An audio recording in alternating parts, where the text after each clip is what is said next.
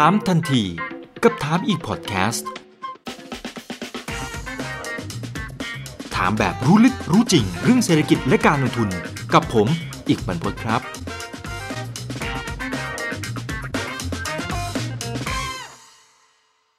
แล้ววันนี้นะครับ หลายท่านก็น่าจะตื่นเต้นกับหัวข้ออยู่เหมือนกันนะครับ มีประมาณโอ้โหเยอะมากนะครับ ที่เขียนคำถามมันเข้ามาก่อนหน้านี้ละเดี๋ยวจะค่อยๆไล่เรียงถามพี่ปิงกันไปนะครับรวมไปถึงกลยุทธ์ในเรื่องของการลงทุนในช่วงเวลาแบบนี้ด้วยนะครับ เดี๋ยวยังไงทักทายพี่ปิงก่อนนะครับพี่ปิงประกิตสิริวัฒนเกตจาก Merchant Partner ครับสวัสดีครับพี่ปิงครับสวัสดีครับคุณอีกครับ สวัสดีครับครับผมอ่าตั้งแต่ในช่วงสัปดาห์ที่มาหันมาเนี่ยนะครับ หลายท่านก็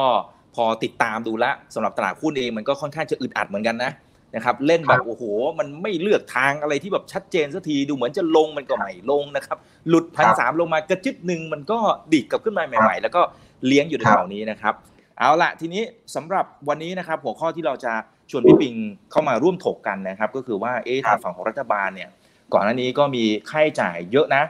ในขณะครับที่ทางฝั่งของรายได้ก็โดนกระแทกไปเหมือนกันนะครับ จากในเรื่องของโควิด -19 อย่างที่เราทราบกันดี รายได้จากรัฐวิสาหกิจเองก็ดีรายได้แม้กระทั่งจากอ่า ทางด้านของกรมสรรพากรนะครับที่จริง ๆ แล้วไส้ในส่วนหนึ่งเนี่ยเขาก็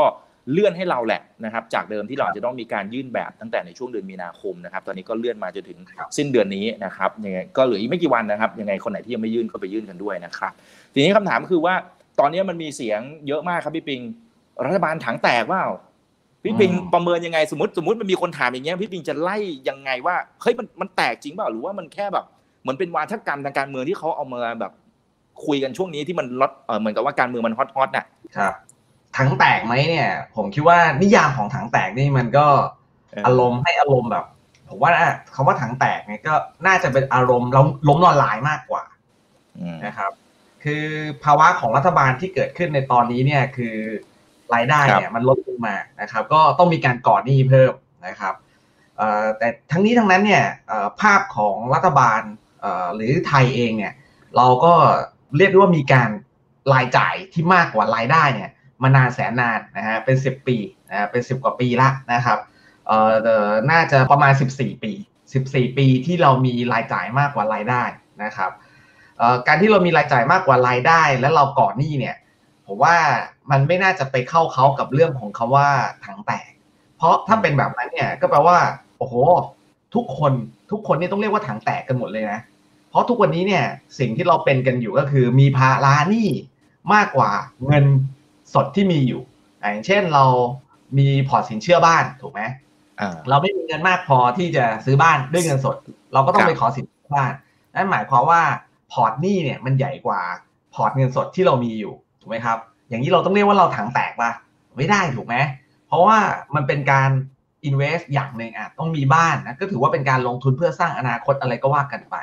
เช่นเดียวกับรัฐบาลนะครับ รัฐบาลเนี่ยก็การที่มันมีรายจ่ายอ่าที่เยอะกว่ารายได้เนี่ย ถ้าเราไปดูโครงสร้างดีๆนะครับ ไปดูโครงสร้างดีๆ โอเค รัฐบาลอาจจะบอกว่า ถ้ามองถ้าเห็นภาพฉันเป็นอย่างนี้นะฮะว่าเฮ้ยรายจ่ายมากกว่ารายได้ เอางั้นเอางั้นก็ได้ทำให้มันสมดุลก็ได้ รายจ่ายเท่ากับรายได้ไปเลย แต่ไม่มีงบลงทุนนะ ไม่ลงทุนมันเลย จ่ายแต่ใช้จ่ายประจำเนี่ยแหละนะฮะจ่ายค่าน้ำค่าไฟนะฮะการบริหารราชการแผ่นดินเงินเดือนข้าราชการ เอาอย่างนั้นก็ได้นะครับ ถ้าเป็นอย่างนั้นคืองบจะสมดุลทันทีนะ งบมันจะสมดุลทันทีนะครับ แล้วภาพของรัฐบาลถังแตกก็จะไม่เกิดขึ้น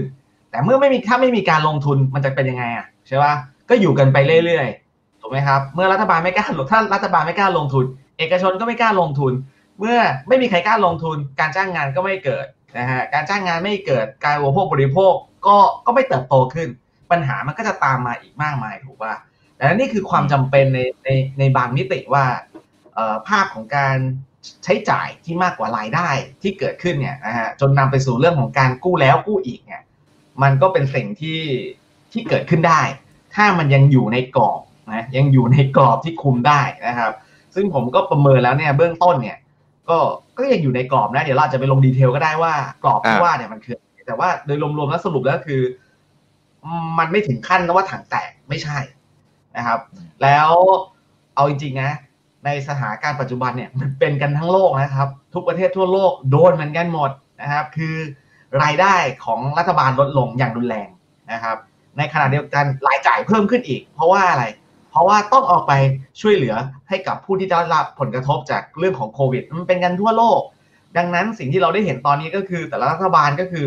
ใช้งบประมาณขาดดุลเนี่ยมากขึ้นกว่าเดิมเนี่ยมากมากมากมากมากมากมาก ประเทศอะไรก็ตามที่ยังใช้งบประมาณแบบเกินดุลนี่คือ ตอนนี้นะฮะ เท่าที่ดูนะ แทบจะไม่มีแล้วนะ ไม่มีอืมเก่งที่สุดก็คือศูนย์ศูนย์คือสมดุล คือเยอรมันและจากสวิตที่เหลือนี่ที่ที่เป็นประเทศพวกอุตสาหกรรมหลักนะครับ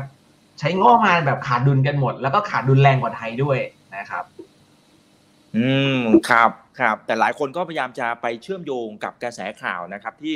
ก่อนหน้านี้เราจะเห็นว่าทางฝั่งของกระทรวงการคลังก็มีการกู้เพิ่มอย่างที่พี่ปิงบอกนะครับครับโดยเขาให้เหตุผลนะครับว่าเป็นเรื่องของผลกระทบจากโควิด -19 การเก็บรายได้ก็อาจจะต่ำกว่าคาดการณ์นะนะครับ ถ้าครัจะบไม่ผิดรู้สึกจะ 9%หรือยังไงนะครับ อันนี้ถ้าเปรียบเทียบกับตัวเป้าหมายของเขานะครับ ในขณะที่ครับรายจ่ายก็ยังเยอะอยู่นะครับนี่เนี่ยพอดีเลยไอ้ครับตัวรายได้เนี่ยที่ตั้งเป้าคือ 3 0 0แสนล้านนะครับเขาคาดว่าจะต่ำกว่าเป้าประมาณสัก9%นะครับงั้น คนครับก็เลยบอกว่าโอ้โหเนี่ยตรงเนี้ยอันเนี้ยคือประเด็นหนึ่งแล้วหนี่สาธารณะมันก็เริ่มขยับขึ้นมาละ อย่างไตรมาสที่ 2 ที่สภาพัฒน์เพิ่งประกาศออกไปนะครับก็อยู่ที่ประมาณสัก 51เปอร์เซ็นต์เศษๆนะครับนิดๆหน่อยๆนะครับ โอเคมันยังต่ำกว่ากรอบที่วางไว้คือเพดานที่ 60%ก็จริงนะครับ แต่หลายคนบอกว่ามันมันก็เริ่มอยู่ในสถานการณ์ที่น่าเป็นห่วงหรือเปล่านะครับถ้าในมุมของการที่มีความเสี่ยงที่อาจจะเกิดการแพร่ระบาดระลอกที่2ไหมไม่อยากให้เกิดแต่ว่า ในมุมของรัฐบาลหรือหน่วยงานที่เกี่ยวข้องเขาคงต้องประเมินกันนะครับ ในกรณีที่มันเป็นเหมือนกับ worst case scenario อยู่เหมือนกันนะครับทีนี้พี่ปิงประเมินยังไง คือไอ้ความเสี่ยงเหล่านี้เนี่ยมันจะทำให้สถานะทางการเงินของทางฝั่งของรัฐบาลเองเนี่ยมันอาจจะโอเคไม่ถึงขั้นถังแตกอะแต่ว่ามันอาจจะแย่ลงไปจนถึงขั้นจุดที่เราเริ่มต้องหันกลับมาดูในรายละเอียดเพิ่มเติมหรือยังฮะคืออย่างแรกก่อนนะครับอืมเอาอืมคำเอาที่เรียบเรียงที่คุณอีกถามมานะครับ อย่างแรกก็คือครับผมมองว่า การจัดทำงบประมาณปีหกสามเนี่ย ก็ก็พลาดตั้งแต่แรกละนะฮะพลาดเลยนะ พลาดอย่างแรกก็คือประเมินเรื่องของรายได้เนี่ย สูงเกินไปถูกไหมฮะคือการจัดทำงบประมาณเนี่ย เราต้องประเมินก่อนว่าเราจะได้ตังค์มาเท่าไหร่อ่าแล้วก็มาเซตว่าต้องใช้งบเท่าไหร่นะครับพอยคีย์พอยต์สำคัญก็คือ ผมมองว่าประเมินไว้สูงเกินไปนะครับ ก็คือประเมินรายได้เนี่ยในของปี 63 เนี่ย เดิมทีเนี่ยโอ้โหประเมินไว้ 2.7 ล้านล้านบาท2.7ล้านล้านบาทเนี่ย แปลว่า โตขึ้นมาฮะ โตขึ้นมานะฮะ โตขึ้นมากว่าจากปี62เนี่ยนะฮะ โอ้โห2.7ปี62เนี่ยรายได้อยู่ที่ประมาณแค่ประมาณ2.55ออกคือเติบโตเนี่ยประมาณ7 7.1เปอร์เซ็นต์คือแค่แค่ประเมินรายได้ว่าจะโต7.1เปอร์เซ็นต์ก็พลาดแล้ว เพราะอะไร เพราะว่าถ้าเราไปดู track record นะฮะว่ารายได้ที่แท้จริงในรอบประมาณ 5 ปีหลังไม่ต้องเอา 10 ปีนะ 5 ปีที่ผ่านมาเนี่ยนะฮะรายได้ของที่กระทรวงการคลังเขาเก็บได้เนี่ยมันเติบโตเฉลี่ยแล้วเฉลี่ยแบบเลขาคณิตเลยนะ ไม่ถึง 4%ก็ตีซะ4%แล้วกัน อันนี้คือปัดปัดขึ้นให้เลยนะคืออยู่ที่ 4%แต่คุณมากำหนดปี 63 เนี่ย ให้เป็น 7%เนี่ย นี่คือพลาดนี่ก็คือพลาดอย่างที่หนึ่งละถูกไหมฮะแล้วจะพลาดครับอย่างที่สองนะ ก็คือปีหน้าของปี 64 ปี 64 เนี่ย ประเมินว่าจะมีรายได้เนี่ยนะฮะ 2.77 ล้านนะฮะตีซะ 2.78 ล้านแล้วกัน คือโตจากปีงบประมาณปี 63 ไปอีก 1.7%ถูกไหมฮะ ซึ่งมันแทบจะเป็นไปไม่ได้ ผมตีได้เลยนะเดี๋ยวปีหน้าปัญหานี้มาอีกนะครับเพราะว่าปัญหาใหญ่คือไปประเมินรายได้เนี่ย มันสูงเกินไปนะครับเพราะมันเติบโตโดยเฉลี่ยก็เห็นกันอยู่ว่า ปีหนึ่งมันแค่ประมาณ4%นะครับ อันนั้นก็เลยเป็นอีกหนึ่งสาเหตุว่ายังไงก็หลุดเป้าแน่ๆการการรับรู้รายได้ หลุดเป้าแน่นอนนะฮะแล้วปี63เนี่ยเผอิญว่ามันก็มีการเลื่อนถูกไหมครับ การชำระภาษีเนี่ยนะครับ การที่เราจะยื่นแบบฟอร์มเนี่ยเขาก็ขยายระยะเวลานะครับ ไปถึงเดือน9อย่างเงี้ยเป็นต้นเดือน 6 เดือน9นะครับตอนตอนแรกประมาณมีนาเมษาใช่ไหมครับอขยายมาถึงเดือน6นะครับแล้วไม่แน่ใจว่าจะขยายไปเดือน9ไหมนะครับเพราะฉะนั้นการรับรู้รายได้ มันดีเลย์อยู่แล้วแล้ว อย่างที่คุณเอกได้พูดก่อนหน้านี้เลยว่า รายได้หลักอีกอันนึงก็คือจากรัฐวิสาหกิจก็เห็นเห็นกันอยู่ว่าปตทกำไรหายโดนไปขนาดอะโดนโดนกันหมดนะฮะดังนั้นปีนี้มันก็เลยไม่แปลกที่มันจะหลุดเป้าเยอะนะครับ เพียงแต่ว่าหลุดเป้าเนี่ย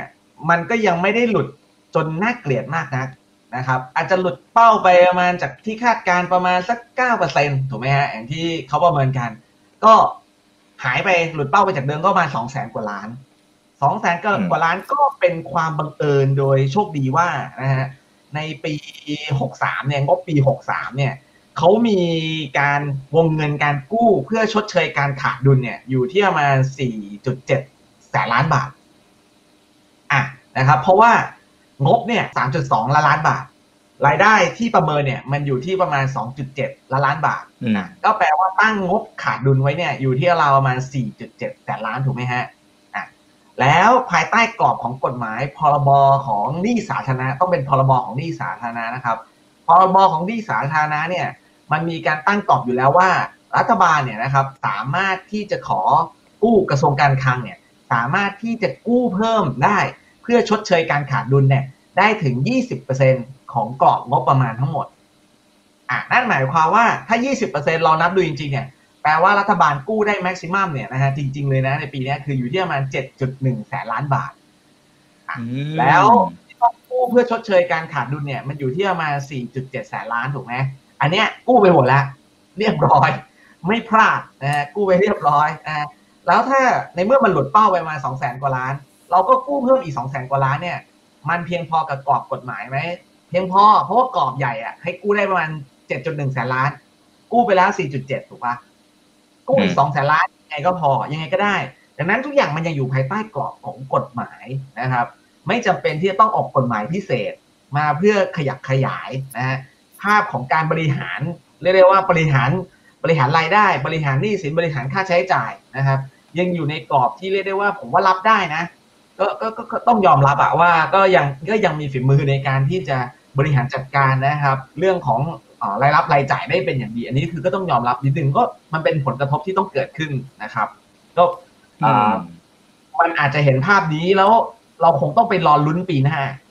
ผมคิดว่าความสำคัญมันอยู่ มันไม่ได้อยู่ที่ปีนี้นะมันอยู่ที่ปีหน้าว่า ถ้าทิศทางของปีหน้าแล้วรายได้ยังหลุดเป้าอย่างนี้อีกเนี่ยภาระทุกอย่างมันก็จะไปอยู่ที่ปีหน้าอีกนะครับ ปีหน้าก็มีกรอบที่สามารถที่จะกู้ชดเชยเพื่อการขาดดุลได้นะครับ มันมันจะน้อยลง มันจะน้อยลงมานะครับมันอาจจะเหลือเพียงแค่ประมาณ 7.39 แสนล้านบาทนะฮะต้องชดเชยเพื่อขาดดุลอยู่ราวประมาณ5แสนเพราะปีหน้าใช้กล่องงบประมาณขาดดุลประมาณ5แสนล้านนะครับ ถ้าปีหน้ายังหลุดเป้าอีก ผมว่ามันมันจะเหนื่อยมันจะเหนื่อยแล้วคงต้องใช้กฎหมายพิเศษต่างๆ เข้ามาช่วยนะครับ ก็อาจจะต้องมีออกพลกรอีกอะนะครับ คือเราต้องเข้าใจก่อนว่า ตอนเนี้ยเรายังยึดในกฎหมายตัวตัวหลักอยู่ก็คือตัวพรบใช่ไหมครับ แต่ถ้ามันจะมีประเด็นอะไรที่จะมีปัญหา มันก็จะมีพลกรเข้ามาช่วยนะครับ อย่างเช่นที่เราได้เห็นเงินกู้ฉุกเฉินนะครับ เพื่อเอามาใช้แก้สถานการณ์โควิดพลกรเงินกู้ฉุกเฉินอันนั้นก็คือเป็นพลกรนะครับ อยู่ที่ 1.9 ล้านล้านบาท แต่จริง ๆ จัง ๆ แล้วมันแค่ 1 ล้านล้าน อันนี้คือฝั่งรัฐบาล9แสนล้านให้อำนาจกับแบงก์ชาตินะครับ อ่าทีสำคัญเนี้ยเราอาจจะได้เห็นในปีหน้าถ้าถ้าทิศทางของรายได้มันยังไม่ฟื้น แต่ผมกลับมองว่ามันคงไม่ได้เป็นขนาดนั้น เพราะว่าสุดท้ายแล้วเศรษฐกิจโลกมันกำลังหมุนกลับมาอืมนะครับเศรษฐกิจไทยเนี่ย 14%ของ GDP เราเนี่ยนะฮะสูงที่สุดในโลกนะก็คือพึ่งพารายได้นะฮะพึ่งพารายได้ต่างประเทศจากที่ออกอะจากต่างประเทศเข้ามา ผมคิดว่าปีหน้ามันพอคาดหวังไว้ได้ไอ้14%อันเนี้ยที่มันหายไปเลยในปีนี้เนี่ย ปีหน้าน่าจะกลับมาบ้าง น่าจะมีเข้ามาอย่างน้อยก็ต้องเกินครึ่งหรอนะน่าจะกลับเข้ามา 7-8%นะครับ เพราะอะไรเพราะว่าวัคซีนมันมันมาแน่นะครับณจุดจุดตรงตรงเนี้ยเราจะไม่ได้คุยเรื่องการทดสอบวัคซีนแล้วณจุดตรงนี้เรากำลังจะคุยว่าจะผลิตได้กี่โดสถูกไหมฮะแปลว่าการทดสอบวัคซีนเนี่ยตัดไปได้เลย มันผ่านแล้ว มันผ่านแล้วมันเหลือแต่ว่าอนุมัติเมื่อไหร่ผลิตเมื่อไหร่มากกว่าเศรษฐกิจมันมีโอกาสที่จะกลับมานะครับแล้วจะกลับมาได้เร็วเพราะว่าประชาชนเนี่ยหรือเอ่อบุคคลทั่วไปเนี่ย มันมันได้แรง support การเสริมสภาพคล่องทำให้มีระดับการกลั้นหายใจที่สูงขึ้น ถ้าทุกอย่างเริ่มกลับมาได้ปกติอะมันมันน่ามันน่าจะมาได้เร็วนะครับ อืมครับครับเพราะฉะนั้นเท่าที่ดูก็ยังไม่อยู่ในจุดที่เราน่าเป็นห่วงขนาดนั้น แต่ปีหน้าปีหน้าเดี๋ยวว่ากันอีกทีหนึ่งนะครับ ว่าตัวเลขใช่จะเป็นอย่างไรเอาละทีนี้ทีนี้ทางด้านของไตรมาสล่าสุดเนี่ยเราก็จะเห็นนะครับว่าทางฝั่งของตัวรัฐบาลเองเนี่ยเขาก็มี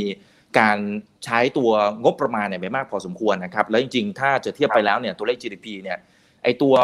งบหมายถึงว่างบลงทุนจากทางฝั่งรัฐบาลเนี่ยแทบจะเป็นเครื่องยนต์เดียวซะด้วยซ้ำที่ขับเคลื่อนตัวเลข GDP ให้มันคือจริงๆมันก็ติดลบลงไปลึกพอสมควรนะแต่ว่าถ้าสมมติไม่ได้มีแรงบวกนะครับจากตัวงบจากทางฝั่งของภาครัฐเนี่ยก็คงจะลบลงไปลึกกว่านั้นซะอีกนะครับทีนี้ครับเท่าที่ดูเนี่ยพี่ปิงคิดว่าไอ้ช่วงที่เหลือของปีนี้เนี่ยมันจะมีงบตรงส่วนไหนที่ทางฝั่งของทางภาครัฐเนี่ยเขาจะอัดฉีดเข้ามา เพิ่มเติมแล้วน่าจะลงไปภาคแบบ real sector ให้เราได้เห็นแล้วมันจะเชื่อมไปที่ทางด้านของหุ้นที่มันเกี่ยวข้องยังไงบ้างครับ คือมันก็เรายังมีเหลือเวลาอีกประมาณเดือนเดียวนะครับ อีกประมาณสองเดือนกว่าจะสิ้นปีงบประมาณปีหกสามนะครับปรากฏว่าสถานการณ์ปัจจุบันเนี่ย คือถ้าเราไปดูกันที่การเบิกจ่ายงบนะครับการเบิกจ่ายงบณปัจจุบันเนี่ยตั้งเป้างบไว้ทั้งหมดอยู่ที่ 3.2 ล้านล้านบาท นะฮะแต่เชื่อไหมว่างบเบิกจ่ายไปจริง ๆ ตอนนี้เนี่ยล่าสุดเลยนะ จนถึงประมาณกลางเดือนสิงหาเนี่ยนะครับ ใช้ไปประมาณแค่ 2.5 ล้านล้านบาทอ่าคือตั้งงบไว้ที่ 3.2 แต่ใช้ตอนนี้เบิกจ่ายไปแล้วเนี่ยแค่ 2.5 ล้านล้าน อันนี้เป็นข้อหนึ่งยืนยันนะว่ารัฐบาลไม่ได้ถังแตกนะครับ ผมมองว่าการที่รัฐบาลต้องกู้เพิ่มเนี่ยนะครับ เพื่อเป็นการในแง่ของตัวเลขทางบัญชีงงป่ะ งงป่ะคือให้มันตัวเลขทางบัญชีอะให้มันสมดุลนะจากงบแล้วก็สิ่งที่เราต้องจ่าย แต่จ่ายจริงหรือเปล่าไม่รู้นะครับณปัจจุบันการจ่ายเนี่ยมันอยู่ในอัตราที่ต่ำนะฮะไอ้ที่จ่ายได้ต่อเนื่องเนี่ยก็คือมันเป็นเรื่องของรายจ่ายประจำอันนี้ต้องจ่ายนะเงินเดือนต้องจ่ายใช่ไหมค่าน้ำค่าไฟจ่ายจ่ายทุกอย่างจ่ายเป๊ะๆนะฮะเอ่อรายจ่ายประจำเนี่ยนะฮะตั้งตั้งเป้าไว้ที่อยู่ที่ 2.5 ล้านล้านอ่าเนี้ยอันนี้คือเบื้องปกติ ทุกวันนี้เนี่ยเบิกจ่ายไปแล้วประมาณ2.3เอ่อ2.3ล้านล้าน ก็เหลืออีกแค่2แสนกว่าล้าน ยังไงก็พอนะในช่วงที่เหลือของสิงหาแล้วก็กันยาคือครบแน่นอนไม่ต้องห่วงนะครับเร่งเร่งใช้กันแน่นอน แต่ที่มันไม่ที่ที่มันไปไม่ถึงเนี่ยคืองบลงทุน งบลงทุนเนี่ยมีการเบิกจ่ายไปแล้วเอ๊ะเพียงแค่สองแสนหกนะครับ จากตั้งเป้างบทั้งหมดที่หกแสนสี่เห็นปะจะเห็นได้จะเห็นได้ชัดเลยนะครับว่า มันมีส่วนแกลบอยู่ประมาณสี่แสนกว่าล้าน ถูกไหมดังนั้นในความเป็นจริงแล้วเนี่ย รัฐบาลไม่จำเป็นต้องกู้เพิ่มก็ได้ เพราะว่ายังไงก็แล้วแต่เนี่ย ให้ตายยังไงเหลือแค่เดือนเดียวเนี่ยมันก็ไม่มีทางเบิกจ่ายได้ทีเดียวถึงสี่แสนล้านถูกไหมครับ อาจจะเบิกจ่ายได้อีกแค่เพิ่มจากก็อย่างเก่งแค่แสนสองแสนก็แปลว่าปีนี้มันไม่ได้ใช้เงินมากอย่างที่คาดไว้อะแปลว่ารายได้หลุดเป้าก็จริงแต่รายจ่ายเนี่ย มันก็หลุดเป้าด้วยเช่นเดียวกัน ถูกไหมครับหลุดเป้าเยอะด้วยหลุดเป้าเยอะหลุดเป้าใกล้เคียงกับตัวรายได้เลยนะแต่ทำไมรัฐบาลต้องกู้เพิ่มผมว่ามันเป็นเรื่องของตัวเลขทางบัญชี คือให้มันแบกกันไปก่อนนะให้มันสมดุลกันไปก่อนใช้จริงหรือเปล่าไม่รู้ดังนั้นช่วงที่เหลือของปีของปีงบประมาณเนี่ยมันก็ยังพอมีเรียกได้ว่าแรงขับเคลื่อนครับจากเม็ดเงินลงทุนของภาครัฐจากงบลงทุนนี่แหละที่เมื่อกี้คุณอิกได้พูดไปว่า GDP ไตรมาสสองเนี่ยถ้าเราไปดู item item ของ GDP ไตรมาสสอง มันจะต้องแบ่งเป็นสองส่วนนะฮะส่วนในแง่ของการใช้จ่ายอ่าอย่างแรกเราจะคือ GDP มันต้องแบ่งเป็นสองส่วนนะครับมันเป็นเรื่องของงบดุลอืมอืมมีเรื่องของส่วนของการใช้จ่าย แล้วก็ส่วนของการผลิตสองตัวเลขของสองสองตัวเลขสองฝั่งนี้สุดท้ายแล้วออกมาต้องเท่ากันถูกปะนะครับเพียงแต่ว่าแยกประเภทแค่นี้เองนะครับ เป็นเครดิตเดบิตว่าไปนะครับ ในส่วนของรายจ่ายเนี่ย เราก็จะพบว่าทุกอย่างติดลบหมดเลยนะเกือบเกือบทุกอย่างจะติดลบหมดเลย นะฮะการบริโภคของภาคประชาชนของเอกชนนะเอกฮะชนอืมอ่าเอกชนก็ติดลบไปหมดนะฮะอ่า private consumption ติดลบไปการส่งออก ติดลบ ติดลบ ติดลบ ติดลบ แต่มันมีที่เป็นบวกอยู่สองอันสองไอเทมก็คือ การบริโภคการใช้จ่ายของรัฐบาลกับการลงทุนของรัฐบาล อันเนี้ยมันเป็นมันเป็นไฮไลท์แล้วปรากฏว่าเขาไปใช้จ่ายกับลงทุนกับอะไร มันเราก็ต้องไปดูที่ภาพของการผลิต ปรากฏว่าไปเน้นที่ก่อสร้างนะมันมีแค่ก่อสร้างที่เขียวขึ้นมาอย่างชัดเจนนะฮะอื่นๆเนี่ยจะมีพวกกลุ่มไฟแนนซ์อะไรก็ว่ากันไป อันนั้นอันนั้นเราเล็กน้อย แต่ที่มันเขียวเด่นๆเนี่ยคือก่อสร้างผมคิดว่า แปลว่ารัฐบาลก็มองออกว่าสิ่งที่ตัวเองทำได้ก็มีอยู่แค่นี้นะฮะในการที่จะประคับประคองเศรษฐกิจคือระบาดเร่งอัดเงินนะฮะในแง่ของงบลงทุนเนี่ยลงไปให้เร็วที่สุดนะครับให้กิจกรรมการก่อสร้างมันเกิดขึ้น เมื่อกิจกรรมการก่อสร้างการลงทุนเกิดขึ้นอะก็การจ้างงานมันก็จะเกิดขึ้น แล้วก็ทำทำทำไปก่อน ให้อินฟราสตรักเจอร์พร้อม เมื่อรัฐบาลเป็นหัวหมู่ดำลงไปเนี่ยผมคิดว่าเมื่อเอกชนเริ่มตั้งหลักได้ เอกชนก็พร้อมจะลงทุนตามนะครับจริงๆแล้วเอกชนอยากจะลงทุนตามตั้งแต่ต้นปีแล้วเท่าที่ผมไปคุยกับบรรดาภาคธุรกิจต่างๆนะครับบริษัทห้างร้านต่างๆเนี่ยเขาก็อยากจะลงทุนแต่ว่าเขารอให้รัฐบาลยิงนำก่อน แต่ตอนนี้พอรัฐบาลยิงนำเขาเขากลับยังไม่เดินตามมาก เพราะว่าติดในเรื่องของโควิด แต่ถ้าเกิดโควิดจบนะฮะวัคซีนมาภาคของเศรษฐกิจเริ่มตื่น ด้วยความที่ปีนี้ไม่ได้ทำอะไรกันมาเลยเนี่ย การลงทุนในปีหน้าจากภาคเอกชนมันจะเยอะอ่าอย่างง่ายๆดูดีแท็กก็ได้ดีแท็กปีนี้ก็ก็ไม่ลงทุนเลยเลย ไปรอดูปีหน้าแล้วก็ไปอัดทุกคนจะคิดอย่างนี้กันหมดนะฮะมีแค่อุตสาหกรรมเดียวที่ที่เป็นภาคเอกชนแล้วปีนี้ลงทุนก็คืออุตสาหกรรมการเงิน อ่าพวกสินเชื่อพวกปล่อยกู้เนี่ยนะฮะพวกสินเชื่อส่วนบุคคลสินเชื่อมีหลักประกัน อันเนี้ยอยากจะอยากจะลงทุนเพิ่มอยู่แล้ว เพราะว่าคนขอกู้กันเยอะนะแต่อุตสาหกรรมอื่นนี่ผักทุกอย่างไปปีหน้าดังนั้นปีหน้าก็จะเป็นปีแห่งการลงทุนนะ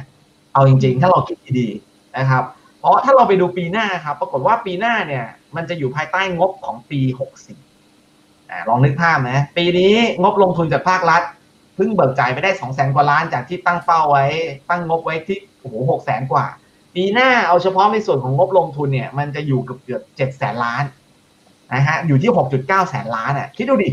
นะครับผมคิดว่ามันจะลงมาเร็วแรงนะฮะนะฮะเร็วแรงยิ่งกว่าอะไรดีอีกนะเร็วมาก เพราะว่ามันจะเป็นการขับเคลื่อนเศรษฐกิจรวมไปถึงรัฐบาลเองเนี่ยก็อยู่มาได้ประมาณปีหนึ่งเต็มๆแล้วนะฮะจัด องคาพยพกันเรียบร้อย ได้เวลาผลักดันงบตรงนี้ลงมานะครับ แล้วปีหน้าอย่าลืมอีกว่า เราจะต้องได้งบจากอะไรอีก ได้งบจากตัวพลกรเงินกู้ฉุกเฉิน ซึ่งแบ่งเป็นสองส่วน ส่วนของห้าแสนล้านอ่าในแง่ของการเอาไปช่วยเกษตรกร เอาไปช่วยเสริมสภาพคล่องให้กับคนที่ได้รับผลกระทบโควิดถูกไหมครับแปลว่าห้าแสนล้านคือแจกให้เปล่า อันเนี้ยแจกไปแล้วบางส่วนนะฮะแต่ยังมีพลกรเงินกู้ฉุกเฉินอีกห้าแสนล้านที่ไว้สำหรับอะไรครับ ลงทุนต่างๆนะเพื่อให้เกิดการจ้างงาน อีกก้อนนี้แหละห้าแสนล้าน เมื่อบวกกับอะไรครับ งบลงทุนที่มีอยู่อีกประมาณเกือบเจ็ดแสนล้านโอ้ปีหน้าเนี่ยมันจะมีเงินที่เกี่ยวสะพัดในเรื่องของทำให้เกิดการจ้างงานการลงทุน เอาเฉพาะของรัฐนะ บวกตัวเลขกลมๆก็หนึ่งจุดสองล้านล้านบาทโอ้แล้วมันจะทะลักขนาดไหนลองนึกภาพนะฮะผมคิดว่านะนักการเมืองยิ่งอยู่นานยิ่งอะไรฮะนะยิ่งรู้ทุกยิ่งเขาเรียกว่ายิ่งเซอร์เวยยิ่งรู้เส้นทาง ถูกว่าวางองค์คาพยพเรียบร้อยเพราะนั้นเงินมันจะไหลลงมาได้ได้เร็วมากนะครับ มันก็จะเป็นประโยชน์นะฮะที่เกี่ยวข้องกับภาพของการลงทุนทั้งหมด ซึ่งผมมองว่าผมก็คาดหวังปีหน้านะว่า ว่ามันจะแบบค่อนข้างที่จะเห็นภาพของเศรษฐกิจที่อาจจะกลับมาได้ไวกว่าที่คิดก็ได้นะครับครับอ้าวฟังดูก็ยังพอมีความหวังอยู่นะครับอ่าเดี๋ยวก่อนที่ไปกลุ่มแบงก์เดี๋ยวเอาเอากลุ่มที่มันเกี่ยวข้องกับ งบลงทุนจากทางฝั่งของทางภาครัฐ และภาคเอกชนเมื่อกี้เดี๋ยวแถมพ่วงไปเลยเพราะว่าพี่ปิงก็บอกว่ามันเหมือนมันอั้นอะมันอั้นอยู่ในปีนี้แล้วเดี๋ยวปีหน้าเดี๋ยวเขาก็น่าจะอัดงบลงทุนเงินพอสมควรเลย ทั้งสองกลุ่มนี้เนี่ยมันมันแปลงเป็นกลยุทธ์ในการลงทุนในกลุ่มที่มันเกี่ยวข้องยังไงฮะคือเบื้องต้นเลยเนี่ย ผมคิดว่าเราเราต้องทำความเข้าใจงบแต่ละส่วนนะครับ คืองบลงทุนเนี่ยเกือบเจ็ดแสนล้านในปีหน้าเนี่ยนะครับ เอ่อมันก็จะลงไปที่พวกอินฟาขนาดใหญ่ถูกไหมครับ infrastructure ขนาดใหญ่ แน่นอนว่าผลประโยชน์ที่เกิดขึ้นเนี่ยนะครับ มันก็น่าจะเกิดขึ้นกับพวกบรรดานะฮะบริษัทรับเหมาขนาดใหญ่นะที่ใครที่มีศักยภาพในการเข้าถึงงานรัฐได้เยอะๆอะก็ได้เปรียบไปนะครับบรรดาบริษัทรับเหมาอื่นๆ ขนาดเล็กได้ประโยชน์ไหมก็น่าจะได้ประโยชน์นะฮะได้รับการซอยงานเหมือนกันนะครับ ก็ต้องได้รับเรื่องการซอยงานแบ่งเป็นชิ้นงานคือทุกคนได้รับประโยชน์หมด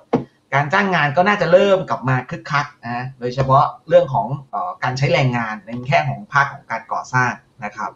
อันนี้ก็จะได้เราก็จะพอจะนึกภาพแล้วมันก็จะได้กลุ่มแรกนะกลุ่มแรกที่จะเกิดขึ้นเลยก็คือ พวกกลุ่มบริษัทรับเหมาขนาดใหญ่ถูกไหมครับ แต่ว่าอยากให้ไปดูในงบของตัวส่วนของพลกรเงินกู้ฉุกเฉิน5 5แสนล้านบาท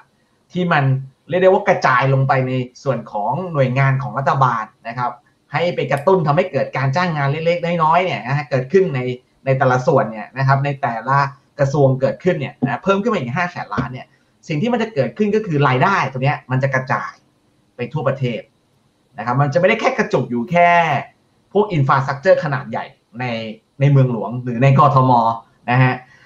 มันก็จะกระจายไปยังต่างจังหวัดต่างๆ นั่นหมายความว่ากลุ่มหุ้นที่เกี่ยวข้องกับกำลังซื้อในต่างจังหวัดเนี่ย มันดูน่าสนใจ มันจะดูน่าสนใจเพิ่มมากขึ้นทันทีนะครับเช่นอะไรบ้าง เช่นกลุ่มค้าปลีกแต่กลุ่มค้าปลีกที่พึ่งพากำลังซื้อจากต่างจังหวัดเนี่ย มันจะเริ่มดูน่าสนใจนะฮะ น่าสนใจ แล้วในปีหน้าเนี่ยสิ่งที่เราคาดหวังก็คือกำลังซื้อของต่างจังหวัดอาจจะมีเริ่มฟื้นขึ้นมาจากอะไรได้อีก จากเรื่องของภาพของการท่องเที่ยวที่น่าจะกลับมา ถูกไหมครับ ภาพของการท่องเที่ยวที่น่าจะกลับมาบ้าง อย่างน้อยๆสิ่งที่มันต้องเกิดขึ้นแน่ๆเลยในปีหน้าคือ Tower Bubble กับจีน ยังไงก็ต้องเกิดไม่เกิดไม่ได้ ไม่เกิดก็พังถูกไหมฮะยังไงรัฐบาลก็ต้องยอมนะครับ ดังนั้นลองลองนึกภาพคนจีนนะฮะถ้ามี Tower Bubble เกิดขึ้นอะแล้วคนจีนเริ่มเปิดประเทศให้ออกไปเที่ยวได้เนี่ย คนจีนจะไปยุโรปไหมใช่ไหมครับ ถ้าถ้าสมมติยังไม่มีวัคซีนเท่าไหร่นะหรือน่าจะยังวัคซีนมากยังลำบากมากที่จะไปยุโรปครับ นะครับเพราะฉะนั้นเป้าหมายเนี่ยมันก็อยู่ที่พี่ไทยนี่แหละ สะดวกสบายนะครับ มาแล้วก็มีหมอพร้อมรักษาทุกอย่างพร้อมนะฮะอะไรก็ได้ดีไปหมดนะฮะในไทยเพราะนั้นกำลังซื้อของต่างจังหวัดน่าจะดี กลุ่มค้าปลีกที่พึ่งพากำลังซื้อต่างจังหวัด มีสิทธิ์ได้ลุ้นนะฮะคำถามก็คืออะในกลุ่มค้าปลีกที่พึ่งพากำลังซื้อต่างจังหวัดเนี่ยมันมีอะไรที่น่าสนใจนะผมกลับไม่ได้มองตัว global นะครับผมมองว่า global มันราคามันปรับเพิ่มขึ้นไปแล้ว นะ valuation มันจับต้องไม่ได้ เราอาจจะต้องไปมองตัวเลือกที่เราลืมไปแล้วนะฮะ คือ CRC เพราะ CRC มีพอร์ตอยู่ในมือเนี่ยนะฮะ ง่ายๆเลย มีโรบินสันกับมีไทยวัสดุเห็นปะทั้งโรบินสันแล้วก็ไทยวัสดุเนี่ยก็พึ่งพารายได้นะกำลังซื้อจากต่างจังหวัดนะครับ ก็น่าสนใจกลุ่มพวกนี้นะครับ แก๊งแรก ถ้าจะเอาได้เปรียบจากงบลงทุนจริง ๆ ก็คือก็ต้องพุ่งไปพวกกลุ่มรับเหมาขนาดใหญ่นะครับแก๊งที่สองนะฮะในเรื่องของกำลังซื้อต่างจังหวัดที่น่าจะมีการฟื้นกลับมาบ้าง เราก็พุ่งเป้าไปที่ค้าปลีกที่มีการรับรู้รายได้ หลักๆเนี่ยจะกำลังซื้อจากต่างจังหวัด ซึ่งผมมองว่าที่น่าสนใจจริงๆอาจจะเป็น CRC นะครับ อืมครับครับอ่าโอเค เคลียร์นะครับ แก๊งแรกกับแก๊งที่สองคุณทศจากนิวซีแลนด์นะครับ บอกว่าการประท้วงเนี่ยมันมีผลไหมพี่ปิง มันมีผลต่อทั้งเศรษฐกิจ มันมีผลต่อทั้งในแง่ของงบลงทุนอะไรต่างๆไหมคือ พูดถึงการประท้วงแล้วมันมีเรื่องหนึ่งที่น่าสนใจนะคุณอีกอืมก่อนที่จะไปการประท้วงเป็นเรื่องหนึ่งได้ไหมคือเรื่องการได้ที่ครับเราเข้าเรื่องแรกเลย คือเรื่องถังแตกเออเรามีโอเคประเด็นเรื่องถังแตกก็เพราะว่ารัฐบาลกู้เพิ่ม ถูกป่ะใช่ รัฐบาลใช้งบประมาณขาดดุลอ่าแล้วก็กู้เพิ่มนะครับ ผมก็มานั่งย้อนดูว่าเฮ้ยเราเคยมีสักครั้งหนึ่งไหมในชีวิตที่เราไม่ได้ใช้งบประมาณขาดดุล ไม่ได้ก่อหนี้สะสมกันมา นะทุกวันนี้นี่นี้สะสมจากการใช้งบประมาณขาดดุลนี่ไซส์อยู่เกือบเกือบสี่ล้านล้านแล้วนะฮะไซส์เกือบถึงสี่ล้านล้านแล้วนะนะครับเกินกว่าเกินกว่างบแต่ละปีอีกนะฮะไอ้นี้สะสมที่มีอยู่ ย้อนกลับไปเนี่ยปรากฏว่าช่วงเวลาที่เราใช้งบประมาณสมดุลได้เนี่ย คือปีสี่สี่แปดปีสี่แปดเนี่ย ตั้งกรอบของงบประมาณเป็นงบประมาณสมดุล แต่สุดท้ายแล้ว สิ้นปีก็ขาดดุลนิดหน่อยนะ ติดลบตัวเลขติดลบ คือคือกลายเป็นเงินสดเนี่ยติดลบเลย แล้วก็ต้องถักภาระไปที่งวดถัดไป แต่น่าสนใจมากว่าพอปี 48 เนี่ย ตั้งกรอบงบประมาณสมดุล แล้วแม้ว่ามันจะสุดท้ายแล้วมันจะขาดดุลนิดหน่อยหลักๆประมาณ 20,000 กว่าล้าน แต่พอเข้าสู่ปี 49 เนี่ย เกินดุลอืมปี 48 กับปี 49 เป็นปีที่เราเรียกได้ว่าสถานะการเงินและการบริหารเงินเนี่ย มันดีมาก และยังจำได้ไหมว่าปี 49 เกิดอะไร นะครับ เกิดรัฐประอ๋หาอรโอเคครับ และหลังจากวันนั้นเป็นต้นมาก็คือขาดดุลยาวๆนะฮะขาดดุลทุก ๆ ปี ทุก ๆ ปี ทุก ๆ ปี ทุก ๆ ปีนะครับ ก็พอพูดถึงเรื่องการประท้วงผมก็ย้อนเวลากลับไปนะฮะว่าถ้าเราย้อนเวลาได้นะฮะโอ้โห มันก็คงจะดีเนาะนะครับ ถ้าย้อนเวลากลับไปแก้ไขอะไรได้นะครับ ก็กลับมาที่ภาวะปัจจุบันว่า อันนี้คือแค่แค่พอพูดถึงเรื่องการประท้วงมันเลยทำให้ต้องย้อนไปเรื่องนี้แล้วมันก็เศร้าใจนิดๆนะฮะ กลับมาที่ภาวะปัจจุบันนะครับ ภาวะปัจจุบันเนี่ยการประท้วงที่เกิดขึ้นนะครับ น่าสนใจนะครับ ผมคิดว่ามันเป็นสิ่งที่ต้องเกิดขึ้นอยู่แล้ว มันมันไม่แปลกใจที่มันจะต้องเกิดขึ้นนะครับ ผมเองก็มีการเตรียมตัวนะฮะผมก็ประเมินว่ามันจะต้องเกิดความเสี่ยงอะไรเกิดขึ้นในอนาคตมากมายนะฮะแล้วก็เคยแนะนำผ่านรายการนี้ครั้งหนึ่งด้วยจำได้ไหมว่าให้เราเก็บทองไว้นะจำได้ไหมเก็บทองไว้ให้เก็บทองเป็นชิ้นเล็ก เก็บทองเป็นชิ้นเล็กๆเพื่อให้มีตัวเองมีสภาพคล่องมากพอเผื่อวันหนึ่งประเทศไทยมันมีเรื่อง เราจะได้เอาทองชิ้นเล็กๆเนี่ยไว้แลกตั๋วเครื่องบินนะฮะบินหนีออกไปเลยนะฮะเพราะว่าถ้าเราย้อนกลับไปดูเวเนซุเอลาครับเวลามันเกิดเรื่องอะไรขึ้นมาทีเนี่ยอืมข้ามคืนทุกอย่างพลิกผันเลยนะครับสจบกุลเลยเงินค่าทุกอย่างพังเลยนะครับเพราะฉะนั้นแต่ทำไมเราไม่เก็บทองเป็นชิ้นใหญ่ๆแล้วเอาสภาพคล่องมันไม่ได้มากพอนะถึงเวลาแล้วเราอาจจะต้องแลกตั๋วเครื่องบินเนี่ยโอ้ท่านเอาทองแท่งไปแลกเงี้ยมันก็ไม่ได้ไงใช่ป่ะก็ต้องเป็นทองชิ้นเล็กๆนะครับเพราะฉะนั้นสิ่งที่เกิดขึ้นในเมืองไทยผมว่าต้องเป็นสิ่งที่ไม่ช้าไม่นานมันก็เกิดขึ้นแต่ถามว่าในปัจจุบันเนี่ยมันรุนแรงไหมผมว่าความรุนแรงมันมันเห็นเขาที่เบาลงบางคนบอกว่าให้ความรุนแรงมันดูหนักขึ้นนะเฮ้ยติดตามให้ดีๆ เพราะว่าถ้าเราย้อนกลับไปดูตอนธรรมศาสตร์จะไม่ทน ตอนธรรมศาสตร์จะไม่ทนเนี่ยเป็นสิบข้อเรียกร้องที่ โอ้โห hardcore นะฮะ hardcore มากอาจจะถูกใจหลายคนแต่ก็ไม่ถูกใจใครหลาย ๆ คนเหมือนกัน มันก็เป็นเงื่อนไขที่ทำให้สังคมเนี่ยมันเกิดการตึงเครียดได้อ่าในสิบข้อเรียกร้องนั้น แต่ถ้าเราย้อนกลับไปดูเมื่ออาทิตย์ที่แล้วนะครับ อาทิตย์ที่แล้วเลยนะฮะอาทิตย์ที่แล้วที่มีการชุมนุมที่ลาดดำเนินนะฮะเขาลดจากสิบข้อเรียกร้องเป็นสามข้อสามเรียกร้องของจุดยืน ซึ่งสามข้อเรียกร้องเนี่ยปรากฏว่ามันก็ประกอบไปด้วยอะไรอ่าประกอบไปด้วยหยุดคุกคาม ประกอบไปด้วยแก้ไขรัฐธรรมนูญ และก็ยุบสภาเลือกตั้งใหม่ ซึ่งแก้ไขรัฐธรรมนูญกับยุบสภาเลือกตั้งใหม่สองข้อนี้มันเชื่อมโยงกันถูกไหมฮะเพราะว่าถ้าไปแก้ไขรัฐธรรมนูญ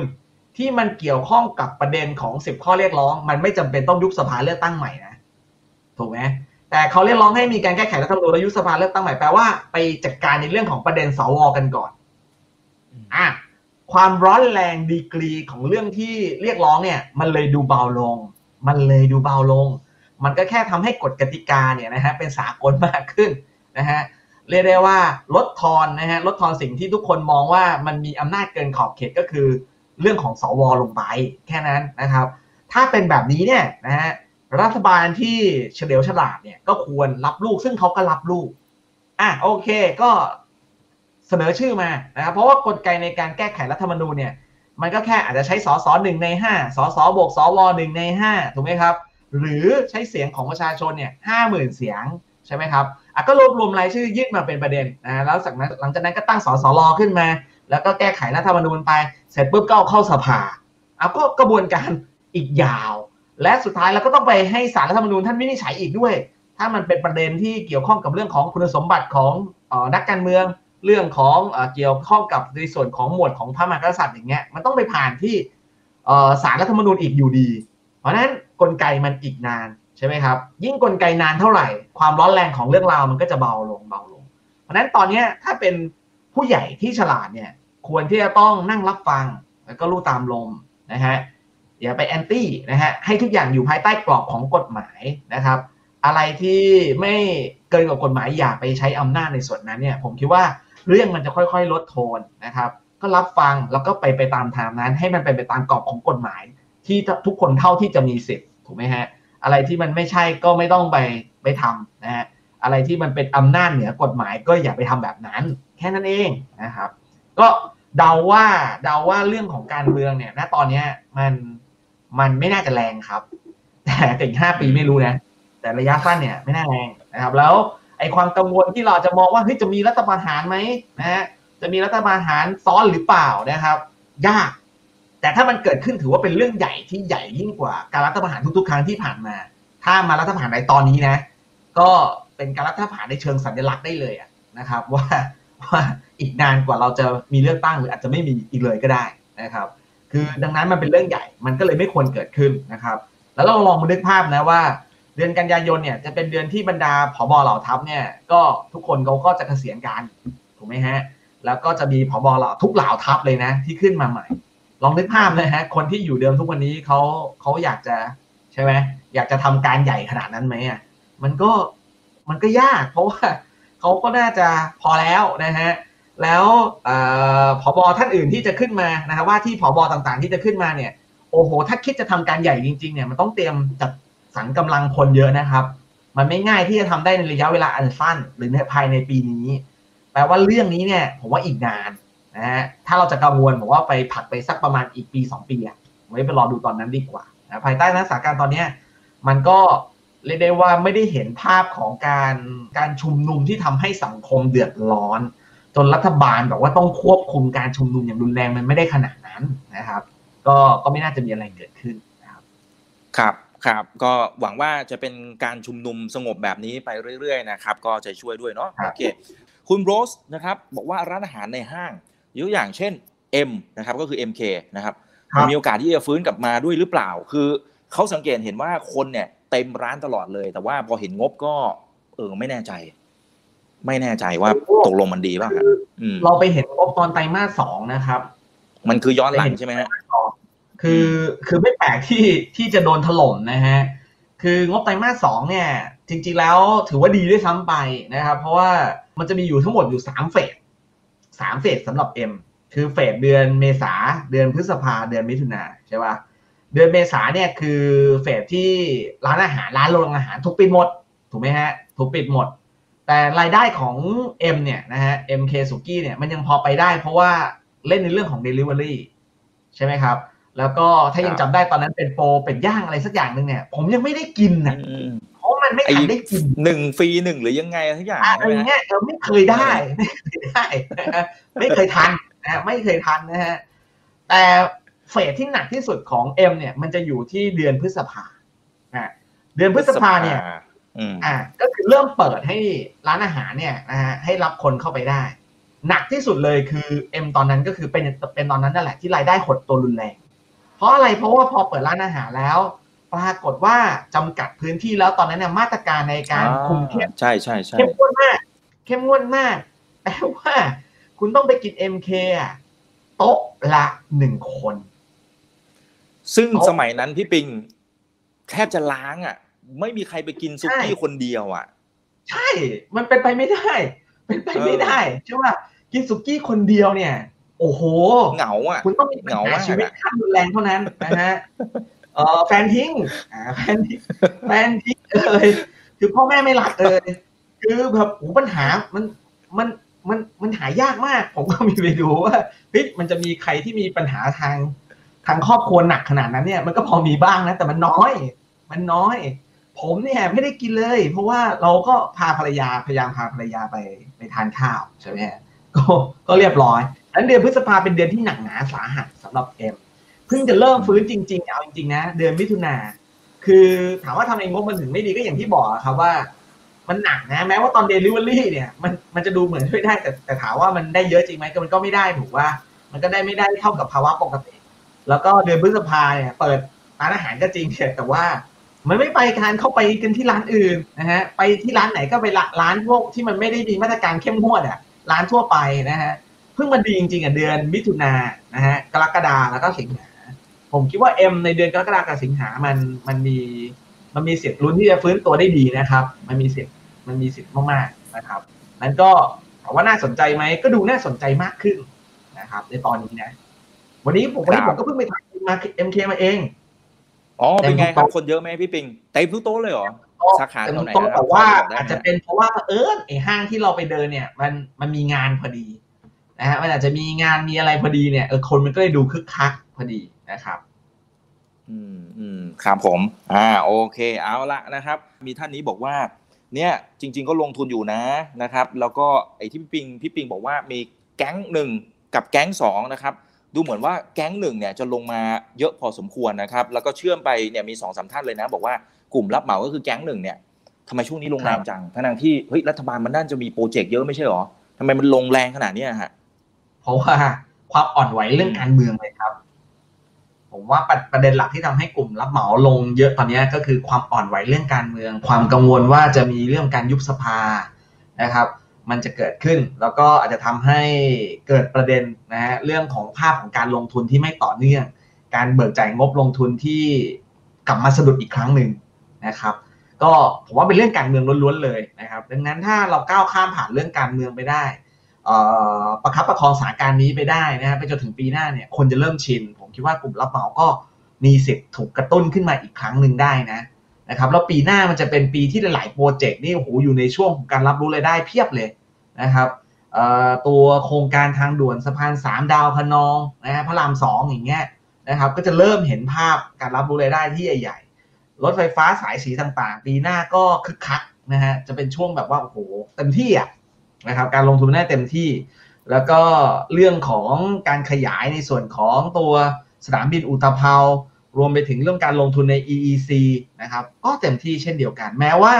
ตอนนี้ทุกคนหลายคนอาจจะมีความเป็นห่วงเรื่อง EEC ด้วย เพราะว่ามีการเปลี่ยนเปลี่ยนตัวทีมเศรษฐกิจ แต่ผมคิดว่าในแง่ของรัฐมนตรีคลังคนใหม่นะครับ เท่าที่รู้จักเนี่ยนะฮะไม่รู้จักเป็นการส่วนตัวนะฮะรู้จักไกลๆเนี่ย ผมว่าก็ยังไงก็ต้องผลักดัน EEC ต่อนะครับ EEC ไม่ใช่เป็นยุทธศาสตร์ที่คิดขึ้นมาได้เล่นๆนะครับ มันเป็นยุทธศาสตร์ที่ว้าวจริง ๆ นะครับ มันมันก็คงต้องมีการผลักดันต่อวันนั้นภาพของการลงทุนกลุ่มรับเหมาปีหน้าน่าจะกลับมาครับ ขอเพียงแค่เราก้าวข้ามผ่านเรื่องความกังวลเรื่องการเมืองไปได้นะครับจริงๆแล้วรับเหมามันดูเหมือนจะดีแล้วนะ ในปีนี้นะเออแต่มันติดเรื่องการเมืองเนี่ยแหละนะครับ คุณสุพรแล้วก็คุณบุญยงกับอีกสองสามท่านถามเกี่ยวกับ CRC นะครับ CRC เนี่ยที่ที่พี่ปิงบอกว่าเออก็ดูน่าสนใจนะ แต่ว่าเขาบอกโหถือไว้นี่ก็เหนื่อยอะ คือมันครับสารวันเตี้ยลงแล้วก็บางช่วงก็ลงแรงเหลือเกินอะพี่ปิง ครับครับ คือณปัจจุบันเนี่ย CRC valuation ผมว่ามันอยู่ในระดับที่จับต้องได้ อันนี้อย่างแรกก่อน คือจับต้องได้คือคือมันดูไม่ไม่ได้แพงมากนะครับ ถ้าถ้าจำไม่ผิดนะฮะ เดี๋ยวขออนุญาตหาข้อมูลแป๊บหนึ่งก่อนว่าเฮ้ยเอ่อตัว forward PE ปีหน้าเนี่ยนะครับ น่าจะยังอยู่ในได้กรอบไม่ได้เกิน 29 เท่า นี่คือ CRC 29ปีหน้าใช่ 29 เท่าเนี่ยเอ่อไม่แปลกที่ราคาตอนนี้มันมันจะปรับลดลงนะครับ คือ PE เนี่ยมันอยู่ในกรอบที่จับต้องได้นะ นี่คือปีหน้า แต่ที่มันเอ่อราคาลดลงเพราะอะไร เพราะว่าผมมองว่า ROE เนี่ยของตัวมันเองอะไม่ค่อยดี ROE เนี่ยนะโดยปกติของ CRC เนี่ยอยู่ในกรอบที่เรียกได้ว่าค่อนค่อนข้างต่ำ เมื่อเทียบกับค้าปลีกอื่นๆนะฮะเมื่อเทียบกับค้าปลีกอื่นๆถือว่าในกรอบต่ำมาก แล้วปีหน้าเนี่ย ROE ก็อาจจะฟื้นตัวได้ไม่เยอะ เพราะว่าพอร์ตอย่างที่เมื่อกี้บอกใช่ไหมครับ พอร์ตพึ่งพากำลังซื้อจากต่างจังหวัดนะฮะราคาหุ้นมันก็เลยสไลด์ลงมา แต่ผมกลับมองว่าสไลด์ลงมาเนี่ย ถึงจุดจุดๆหนึ่งแล้วน่าเอา ถึงจุดจุดๆหนึ่งอะน่ารับทำไมถึงน่ารับ ก็เพราะว่ามองปีหน้าว่ากำลังซื้อของต่างจังหวัด ซึ่งมันซบเซามากๆในปีนี้เนี่ย มันมีสิทธิ์ที่จะตื่นขึ้นได้บ้างในปีหน้า แต่อาจจะยังไม่ได้กลับเป็นอยู่ในภาวะปกติเมื่อเทียบกับปี 62 แต่มันน่าจะกลับขึ้นมา กลับขึ้นมาได้จากเหตุผลอะไรก็ขอทวนอีกทีหนึ่งแล้วกันว่า เหตุผลที่มันน่าจะกลับขึ้นมาก็คือภาพของการท่องเที่ยวในต่างจังหวัดเนี่ยอย่างน้อยๆมันจะดีขึ้นจากปีนี้แน่ๆนะครับนักท่องเที่ยวในประเทศเองก็อาจจะเริ่มกล้าเคลื่อนย้ายนะฮะกล้าใช้จ่ายมากขึ้นนะครับแล้วนโยบายของรัฐก็น่าจะลงมาช่วยสนับสนุนด้วย นักท่องเที่ยวจากต่างประเทศเกิดมาแน่นอนครับ ในปีหน้าไม่ต้องห่วงนะฮะอย่างน้อยๆต้องมี Tower Bubble กับจีนเกิดขึ้น แน่นอนนะมันไม่เกิดไม่ได้ ถ้าไม่เกิดคือดับนะฮะมันก็เลยจำเป็นต้องเกิดนะครับ แล้วก็เมื่อมี power tower bubble เกิดขึ้นอะมันก็เริ่มมีการจับจ่ายใช้สอยจากต่างจังหวัดแล้วนะแล้วมันจะบูมมากๆเลยนะ เสร็จปุ๊บเนี่ยมันก็จะเกิดอะไรขึ้นอีก มันก็จะมีเรื่องของไอ้งบจากพลกรเงินกู้ฉุกเฉิน ที่กระจายลงไปในแต่ละกระทรวง5แสนล้านเนี่ยมันจะไปก่อเกิดการจ้างงานในต่างจังหวัดมากขึ้นนะครับ ภาพของ CRC มีสิทธิ์ที่จะถูกปรับนะฮะปรับมุมมองนะฮะรวมไปถึงเอามาอยู่ในธีมการลงทุน ในเรื่องของคำแนะนำของบรรดานักวิเคราะห์ได้เยอะนะครับดังนั้นราคาที่เราเห็นโดนกระตุกกระตุกเดินดึงดึงดึงดึงลงเนี่ยปีหน้ามันจะกอาจจะกลับขาขึ้นมาแล้วยิ่งลงมาแล้วก็หลับหูหลับตาซื้อถั่วเฉลี่ยเนี่ยลุ้นทำกำไรในปีหน้าได้นะครับครับครับโอเคนะครับ คุณวิราจาก YouTube บอกว่าหุ้นแบงค์จะฟื้นไหมคะนะครับ ถือกินยาวแบบปันผลเนี่ยยังไหวไหมคะนะครับ หรือว่าหมดหวังแล้วสำหรับกลุ่มนี้ โอ้ยผมตอนนี้ผมคลั่งแบงค์นะนะครับ คลั่งแบงค์คลั่มางกเลยใช้นะคำว่าคลั่งเลยเหรอเออคลั่งชอบชอบชอบชอบชอบจริงชอบมากเลยนะครับ ชอบมาก คือเอาเอาสีอะไรมีหลายสีนะ คืออย่างแรกอะครับ คือวันนี้มันก็มีประเด็นใช่ไหมที่ มีนักเศรษฐศาสตร์ท่านหนึ่งมองว่าแบงก์ใหญ่ไทยอาจจะต้องมีเจอภาวะล้มละลาย ใช่ไหมฮะอ่าแล้วก็แบงก์ชาติก็ออกมาแก้ข่าวทันทีนะครับแบงก์ชาติก็ยกเหตุผลมาร้อยแปดพันเก้าตึ๊ดตึ๊ดตึ๊ดตึ๊ดตึ๊ดตึ๊ดตึ๊ดตึ๊ดตึ๊ดตึ๊ดเห็นอะไรไหมเห็นอะไรปะคือนักเศรษฐศาสตร์บอกว่าแบงก์ไทยมีมีความเสี่ยง แบงก์ชาติมาทันที เห็นอะไรไหมฮะ แปลว่า แปลว่าอะไร แปลว่าถ้าต่อให้จะมีความเสี่ยงจริง ๆ ทางการก็จะลงมา อ่าทางการก็จะลงมา นั่นหมายความว่าโอกาสเกิดเรื่องเนี่ย น้อย เพราะทางการจะลงมาเป็นเจ้าภาพโอเคนะฮะอันนี้เข้าใจเรื่องนะเอาแค่ดูจากเหตุการณ์วันเนี้ยมันตีจบมันตีความได้อย่างนี้เลยนะเฮ้ยพอบอกว่าแบงก์จะมีปัญหานะโอ้โหทางการมาช่วยทันที ไม่ไม่จำเป็นว่าถ้าถ้าเกิดสมมติเป็นภาคเอกชนมาแก้ข่าวเอง อันเนี้ยดูดูดูหลอนถูกไหมฮะ แต่เนี่ยมันเป็นแบงก์ชาติลงมาเองนะครับ แล้วพลานุภาพของแบงก์ชาติลงมาเนี่ยนะฮะ นั่นหมายความว่าเขาจะเอื้อมมือลงมาช่วยเนี่ย ถ้าเอื้อมมือลงมาช่วยจริงๆอะปัญหามันก็จะไม่บานปลายนะครับ อันนี้ก็จะลดความกังวลที่เราได้เห็นการสัมภาษณ์ของนักเศรษฐศาสตร์หรืออาจจะเป็นอาจารย์มหาลัยด้วยซ้ำไปบางท่านนะครับ ก็ผมว่าลดความกังวลลงไปได้เยอะ กลับมาว่าแล้วทำไมผมถึงชอบกลุ่มธนาคารพาณิชย์มากในตอนอ่านี้และถึงนะครับขั้นใช้คำว่าคลั่งอะครั้งก็มันก็เหตุผลเดียวกับเมื่อกี้ที่ ท่านนักลงทุนถามมาก็คือเรื่องของปันผลเนี่ยเรายังคาดหวังกับมันได้ไหมนะครับ คือเราต้องย้อนกลับไปดูก่อนในงบไตรมาสสองนะย้อนกลับไปดูในงบไตรมาสสองปรากฏว่า ไปเห็นแล้วผมชอบมากเลยนะ ไปเห็นแล้วไปเห็นอะไรจากงบไตรมาสสองเช่น ปรากฏว่า ไปเห็นเรื่องรายได้ จริง ๆ แล้วรายได้โตขึ้น โดยรควรัมบรายได้อะโตขึ้นโดยรวมรายได้โตขึ้นโดยรวมมาจากอะไรบ้างมาจากรายได้ที่อยู่ในรูปของสินเชื่อ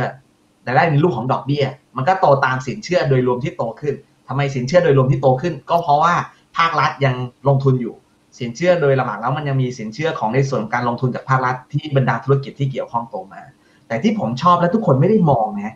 คือรายได้ที่ไม่ใช่ดอกเบี้ย มันส่งตัวรวมถึงบางแบงก์ก็มีโตขึ้นมีกลิ่นของการโตขึ้น ซึ่งถ้ารายได้ที่ไม่ใช่ดอกเบี้ยโตขึ้นอ้าวอ้าว เราต้องตั้งคำถามเลยนะอ้าว ราะว่าภายใต้สถานการณ์โควิดอะคุณยังสามารถทำรายได้ที่ไม่ใช่ดอกเบี้ยโตขึ้นได้นี่คือ ว้าว มันเก่งมากเลยนะ คือเก่งมากเลยนะครับ แบงก์อะคือเราต้องตีโจทย์ให้ออกอะ คือเนี่ยคือความเก่ง แล้วการที่รายได้ที่ไม่ใช่ดอกเบี้ยโตเนี่ย มันก็เท่ากับเป็นตัวยืนยันว่า disrupt disruption เนี่ยไอ้ที่เราบอกว่ามันเป็นธีมที่กดกลุ่มแบงก์มาโดยตลอดเนี่ย มันเป็นอย่างนั้นจริง ๆ หรือเปล่า มันเป็นอย่างนั้นหรือเปล่า ถ้ามันจะมี disrupt จริงๆอะมันเรื่องราวมันเกิดขึ้นมาตั้งแต่เมื่อสองปีที่แล้ว ถ้ายังจำได้ก็คือการลดค่าธรรมเนียมการโอนใช่ไหมครับ ลดค่าธรรมเนียมการโอนเอ่อเรียกได้ว่าไม่ลดอะคือยกเลิกเลยอ่าให้ฟรีเลยค่าธรรมเนียมการโอน ให้ฟรีเรื่องของค่าธรรมเนียมการอะไรครับชำระบินต่างๆถูกไหมฮะนั่นคือจุดเริ่มต้นระเบิดระเบิดที่ทำให้รายได้หลักๆ อันหนึ่งของกลุ่มแบงค์หายไป ซึ่งก็คือรายได้ที่มาจากค่าธรรมเนียมต่างๆ มันหายไปใช่ป่ะ เราก็หลังจากนั้นเราก็คิดภาพหูนี่คือเทรนขาลงของกำไรของกลุ่มแบงค์ละแต่ณปัจจุบันเนี่ยรายได้ที่ไม่ใช่ดอกเบี้ยมันตีกลับขึ้นมานั่นหมายความว่ากลยุทธ์การที่ไป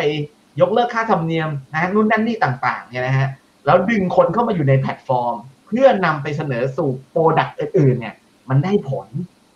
มันได้ผล และที่ผมเห็นว่างบของกลุ่มธนาคารพาณิชย์ที่มันว้าวจริง ๆ เลยนะ ที่ผมชอบที่สุดก็คือ ค่าใช้จ่ายมันลดลง โอ้โหคิดดีคิดดีนะฮะนั่นหมายความว่าเฮ้ยนอกจากจะไม่ disrupt แล้ว ยังทะลึ่งได้ประโยชน์จากเทคโนโลยีที่เข้ามาอีก นั่นหมายความว่าพื้นที่ในการใช้สาขากำลังจะลดลง การใช้กำลังคนมันกำลังจะลดลงเรื่อยๆเรื่อยๆเรื่อยๆเรื่อยๆดังนั้นถ้ามองโดยองค์รวมจริง ๆ แล้วเนี่ยนะฮะภายใต้กรอบของกฎหมายที่ยังอยู่ในเรื่องการปกป้องดูแลแบงก์ไทยอยู่ทิศทางเรื่องของการปรับตัวของแบงก์ สำหรับพวกเทคโนโลยีต่างๆ ที่เข้ามา แล้วก็มองไปถึงทิศทางการบริหารจัดการค่าใช้ค่าใช้จ่ายต่างๆ เนี่ย นั่นหมายความว่ากำไรของกลุ่มแบงก์เนี่ย ในอนาคตเนี่ยมีแต่จะทรงจากปัจจุบันแล้วก็ปรับเพิ่มขึ้น เมื่อมีแต่จะทรงจากปัจจุบันแล้วก็ปรับเพิ่มขึ้นกำไรไม่ได้ลดลงจากเฉลี่ยที่ผ่านมาเนี่ยนั่นหมายความว่าภายใต้ราคาหุ้นปัจจุบัน เราก็คาดหวังปันผลได้ถูกปะคาดหวังปันผลได้แปลว่าธนาคารพาณิชย์สำหรับผมแล้วในสายตาผมนะ แย่ที่สุดก็คือไม่โตอ่าแย่ที่สุดไม่โตมันก็จะคล้าย ๆ กับกลุ่มโรงไฟฟ้าสมัยก่อนอ่านี่คือแย่ที่สุดนะ คือภาพของมันเนี่ยอาจจะไม่โตนะฮะ แล้วก็คล้าย ๆ กับโรงไฟฟ้า อ่ามันคือคาดหวังปันผลได้ครับ เพราะว่ากำไรในอนาคตมันจะกลับมาอยู่ดีอ่าแต่ปัจจุบันเนี่ยมันยังมีนอกจากแรงกดดันนะเรื่อง disrupt แล้วมันมีประเด็นเรื่องของ NPL ที่อาจจะระนี่เบิแหดละคเถิรับดนี่เลยอืม ที่อาจจะระเบิดเถิดเทิงได้นะมันอาจจะระเบิดได้หลังจากที่พ้นมาตรการการให้ความช่วยเหลือต่างๆ ไปในเดือน9นะมาตรการการพักชำระหนี้ทั้งเงินต้นและดอกเบี้ย เสร็จปุ๊บคนก็ต้องมีการกลับมาเรียกได้ว่าใช้ใช้ใช้หนี้กันอีกครั้งหนึ่งจ่ายจ่ายค่างวดกันอีกทีหนึ่งเนี่ยเราจะได้เห็นตัวเลขละประเด็นก็คือมันมีความเสี่ยงไหมมันมีความเสี่ยงนะครับ ผมก็มีคำถามในใจว่าเฮ้ยทำไมไม่ยืดมาตรการนี้ออกไป แบงค์ชาติก็มีคำตอบแล้วมันเป็นเรื่องของวินัยการเงิน มันยืดไม่ได้นะครับ มันยืดไม่ได้ แต่ถามว่าแบงค์ชาติอยากช่วยไหมแหมเขาเตรียมที่จะช่วยแล้ว คือช่วยทางอ้อม ถูกป่ะคือคือทำไมถึงยืดไม่ได้ ถ้ายืดเนี่ย เราจะไม่มีแรงผลักดันในการที่จะชิลเราจะชิลไม่ได้ชิลเราจะชิลเราจะชิลเราจะไม่ได้มีการหาทางออกเราก็เราก็รอเวลาไปเรื่อยๆใช่ไหมครับรอให้สถานการณ์โควิดนี่เราก็พักชำระหนี้ไป ผมก็ยังชิลเลยใช่ไหมนะครับ มีเนี่ยเงินกู้บ้านนะฮะก็ไม่ต้องชำระนะฮะแต่ว่าเราก็ชำระไปทุกวันนี้ที่ต้องชำระติดลบเป็นตัวเลขติดลบ เพราะว่าชำระไปก่อนนะฮะที่สำคัญก็คือคือมันต้องพ้นจากมาตรการอยู่แล้ว แต่แบงก์ชาติจะช่วยผ่านอะไรครับ ช่วยผ่านเรื่องของซอฟโลนลงมาเร็วแล้วก็แรงมาก และตอนเนี้ยตัวพลกรที่จะเข้าไปช่วยเหลือบรรดาผู้ประกอบการที่รับผลกระทบกับโควิด เรียกได้ว่าหรือแม้กระทั่งพวกพอร์ตสินเชื่อรายย่อยต่างๆ คือเงินมันกำลังจะลงมาเพื่ออะไรก็เพื่อให้กู้อันนี้เพื่อเอาไปชำระค่างวดกับธนาคารพาณิชย์อยู่ดีนะครับ และล่าสุดเนี่ยแบงก์ชาติออกโปรแกรมอะไรมา ออกโปรแกรมตัว DR b i z มานะฮะออกโปรแกรมตัวดีมา DR BIZ มาก็คือ โครงการที่จะเรียกได้ว่าช่วยเหลือเงินแบบว่าแบบเรียกได้ว่าบูรณาการครบวงจรเลยนะครับ concept ของมันก็คืออะไรนะคนที่มี หนี้สินทั้งหมดเนี่ยนะครับผู้ประกอบการที่มีหนี้สินเนี่ยให้ไปแจ้งต่อแบงก์เลย ไปแจ้งต่อแบงก์เลยว่าฉันต้องการความช่วยเหลือ ไปแจ้งต่อแบงก์หลักๆ เลยแบงก์ใดก็ได้ ตอนนี้นะฮะมันรวมพูกันแล้วนะ ไปแจ้งไปสมมติว่าเรามีหนี้อยู่ทั้งหมด5ธนาคาร เราไปแจ้งสักธนาคารเดียวนะพอแจ้งสักธนาคารเดียวปุ๊บเรื่องขึ้นมาปุ๊บเนี่ยแบงก์ชาติก็จะรวมหนี้ของคุณทุกอย่างใน 5 ธนาคาร แล้วมาประมวลให้ว่าจะต้องได้รับการช่วยเหลือยังไงบ้าง ได้รับสินเชื่อเพิ่มขึ้นลงไปเท่าไหร่ หรือจะต้องมีการพักชำระหนี้ปรับโครงสร้างหนี้ยังไงบ้าง นี่คือโปรแกรมที่จะแก้ไขสถานการณ์ได้ มันจะเป็นตัวที่จะเอามาประคองสถานการณ์หรือดีไม่ดีกู้ให้สถานการณ์ดีขึ้นมา ดังนั้นเมื่อพ้นจากเดือน 9 มาตรการการพักชำระหนี้เงินต้นดอกเบี้ยอะไรออกไปเนี่ยนะฮะผมคิดว่า NPL จะไม่ได้ระเบิดเหมือนอย่างที่เรากลัว ในเมื่อเราคิดว่ามันจะระเบิด คุณคิดว่าแบงก์ชาติจะยอมให้มันระเบิดไหมล่ะ มันไม่ใช่เป็น NPL ที่เกิดจากปัญหาการปล่อยสินเชื่ออย่างหละหลวมของธนาคารพาณิชย์ มันเป็น NPL ที่เกิดขึ้นจากระบบของทั้งระบบทั้งโควิด และถ้าจะมีใครบอกว่าแบงก์ไทยต้องล้มละลายจากเรื่องของระเบิด NPL ขอโทษทีเหอะนะฮะนี้มันเป็นกันทั่วโลกนะฮะ มันไม่มีประเทศไหนรอด มันไม่มีประเทศไหนรอด ทุกๆประเทศทั่วโลกมันก็จะระเบิดกันหมด แปลว่าแบงก์ทั่วโลกต้องล้มละลายไหมอะมันเกิดไม่ได้เพราะอะไร เพราะการเข้ามามีบทบาทของธนาคารกลางไงเข้าใจความหมายไหมครับ นะดังนั้นบทบาทของธนาคารกลางตอนนี้ชัดเจนมาก แล้วมันมีแล้วทะลึ่งว่าเผอิญมันมีประเทศอื่นที่เขาทำไปแล้ว ถ้าไทยจะทำบ้างมันจะผิดกฎหมายตรงไหนใช่ไหมนะครับมันก็จะไม่ผิดใช่ไหมครับเพราะว่ามันมีบรรทัดฐานคนอื่นเขาทำกันไปแล้วนะครับแบงก์ชาติไทยทุกวันนี้ยังยังยังเก็บสมวนท่าไม้ตายไว้อยู่อีกหลายท่านะครับ ที่ผมประเมินนะฮะดังนั้นผมว่าไม่ไม่ได้น่าห่วงมากสำหรับ NPL แล้วที่สำคัญก็คือบรรดาธนาคารแต่ละแห่งอะถ้าเราไปดูงบไตรมาสสองดีๆเนี่ยนะฮะ credit cost พุ่ง credit cost พุ่งแปลว่าอะไร แปลว่า ค่าใช้จ่ายในการตั้งสำรองมันพุ่ง ค่าใช้จ่ายตั้งสำรองพุ่งเพราะอะไร เพราะตั้งสำรองเยอะขึ้น แล้วก็ยังมี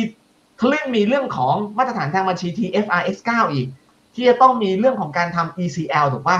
Expect Credit Loss นะฮะ คาดหวังว่าสินเชื่อในอีก 12 เดือนข้างหน้า ใครจะมีปัญหาบ้างให้ตั้งสำรองกันไปยาวเลย ไปดูแต่ละแบงก์ตั้งดิ อย่างโหด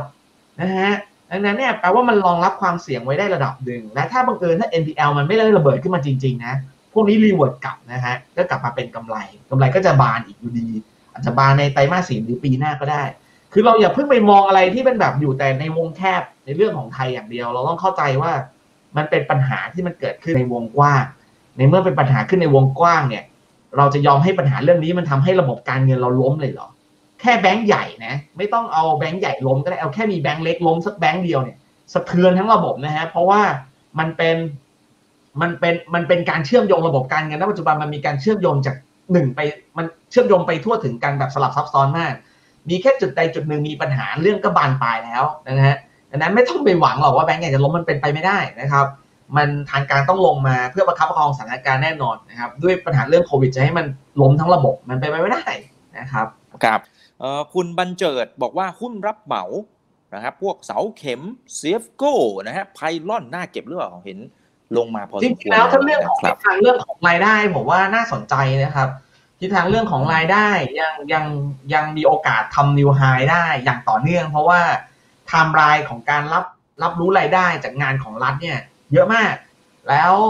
หลังจากที่ 3 ปีที่ผ่านมาเนี่ยเรามีความผิดหวังในการที่เข็นโครงการลงมาเนี่ย ผิดหวังประมาณ 3-4 ปีแล้วนะ ผิดหวังมาตลอดเนี่ย ผมเชื่อว่าปีหน้าเนี่ยนะครับ ก็คาดหวังนะมันคงไม่น่าผิดหวังละนะครับ คิดว่าน่าจะเป็นปีแห่งการระบายงานของภาครัฐเนี่ย ดังนั้นราคาหุ้นของกลุ่มรับเหมานะแวนะตรงนี้ใน valuation มันน่าสนใจนะครับ แต่ถามว่าใครถูกกว่ากันระหว่าง PYLON กับ SEAFCO ผมมองว่า PYLON ถูกกว่านะครับ แล้วก็ศักยภาพในเรื่องของการเติบโตดูดีกว่านะครับ ครับครับมีสามสี่ท่านนะครับถามเกี่ยวกับพวก โรงไฟฟ้านะครับ กลุ่มโรงไฟฟ้ายังครับน่าลงทุนหรือไม่อย่างไรนะครับ โอเค ผมมองว่ากลุ่มไฟฟ้าตอนนี้มันเริ่มมี question mark เรื่องการเติบโตนะครับ โดยเฉพาะเรื่องของการเติบโตในประเทศ เพราะปัญหาตอนนี้ที่มันเกิดขึ้นแล้วคือ ทิศทางเรื่องของเออความต้องการนะการต้องความต้องการการใช้ไฟฟ้าในประเทศมันลดต่ำลงรุนแรงนะครับ แม้ว่าจะมีเรื่องโควิดเข้ามาก็จริงนะแต่ดูเทรนด์แล้วเนี่ยมันไม่ได้สูงเหมือนอย่างที่เราเคย คาดการณ์กันไว้ก่อนหน้านะครับเพราะฉะนั้นภาพของการไฟฟ้าหรือแม้กระทั่ง e g a p ที่จะมารับซื้อไฟทำสัญญารับซื้อไฟใหม่ๆเนี่ยมันจะลดต่ำลง ดังนั้นพวกโรงไฟฟ้าขนาดใหญ่อาจจะเหนื่อย พวก IPP มีพอร์ต IPP ใหญ่ๆ ทั้งหลายเนี่ยมันจะเหนื่อยมากๆนะครับโรงไฟฟ้าไหนที่เป็นโรงไฟฟ้าขนาดเล็ก และมีความยืดหยุ่นในการลงทุนต่างประเทศน่าจะรอดในเรื่องนี้นะครับ ก็จะมองแล้วก็จจะมีแค่บีกริมดูแล้วมันค่อนข้างเด็ด นะกราฟอาจจะมีความเด็ดมากแต่ที่มันอาจจะดูเหนื่อยคือ GPSC ที่พึ่งพาในประเทศเป็นหลักนะครับ แล้วเน้นไปที่ IPP ด้วยนะครับออภาพภาพของโรงไฟฟ้าจริงๆแล้วมันก็เลยมีตัวเลือกที่ที่ไม่เหมือนเดิมมันไม่ได้แบบว่าว้าวแบบสมัยก่อนหน้านี้ละนะฮะมันเริ่มมีอุปสรรคเข้ามาเยอะขึ้นถัดจากนั้นเนี่ยอุปสรรคอีกเรื่องหนึ่งของโรงไฟฟ้าก็คือ valuation มันแพง มันแพงนะฮะแล้วภายใต้สถานการณ์ที่มันเป็นแบบนี้เนี่ยนะฮะ ทิศทางนะเรื่องของสภาพคล่องในตลาดที่มันอาจจะลดน้อยลง โดยเฉพาะจากเรื่องอะไร เรื่องของที่การที่รัฐบาลต้องกู้เพิ่มอีก 2 0 0แสนกว่าล้านนะฮะเพื่อเอามาชดเชยกับงบที่มันขาดดุลแล้วก็ชดเชยกับรายได้ที่มันไม่เข้าเป้าเนี่ยสองแสนกว่าล้านก็แปลว่าต้องดูดสภาพคล่องออกจากประชาชนอีกถูกปะเมื่อต้องการดูดจากสภาพคล่องออกจากประชาชนอีกสภาพคล่องในตลาดหุ้นก็จะลดลง กลุ่มหุ้นที่ยิวเหมือนจะดีแต่ไม่ดี แล้ว valuation แพงๆเนี่ยมันจะโดนเช็คดินได้อย่างเช่นพวกโรงไฟฟ้า ก็ก็ก็เป็นความเสี่ยงนะครับดังนั้นช่วงนี้อาจจะรอนิดนึงครับผมว่ารอให้มันลงมากกว่านี้หน่อย แต่ว่าถ้าลงมาเยอะๆ อย่างเช่นบริกริมเนี่ยน่าจะเป็นเป้าในการลงทุนได้นะครับ ก็อาจจะรอให้ราคามันลงมาใกล้ๆ40 อีกสักครั้งนะนะฮะค่อยน่าสนใจนะครับ ครับครับโอเค เอาละฮะ คุณปุ้ยจารุบอกว่าสวัสดีค่ะอดีตพนักงานสายการบินนะคะ ก็ไม่เคยคิดเหมือนกันนะคะ ว่าจะตกงานแล้วก็มาเปลี่ยนอาชีพเป็นนักลงทุนในตลาดหลักทรัพย์ ยังไงก็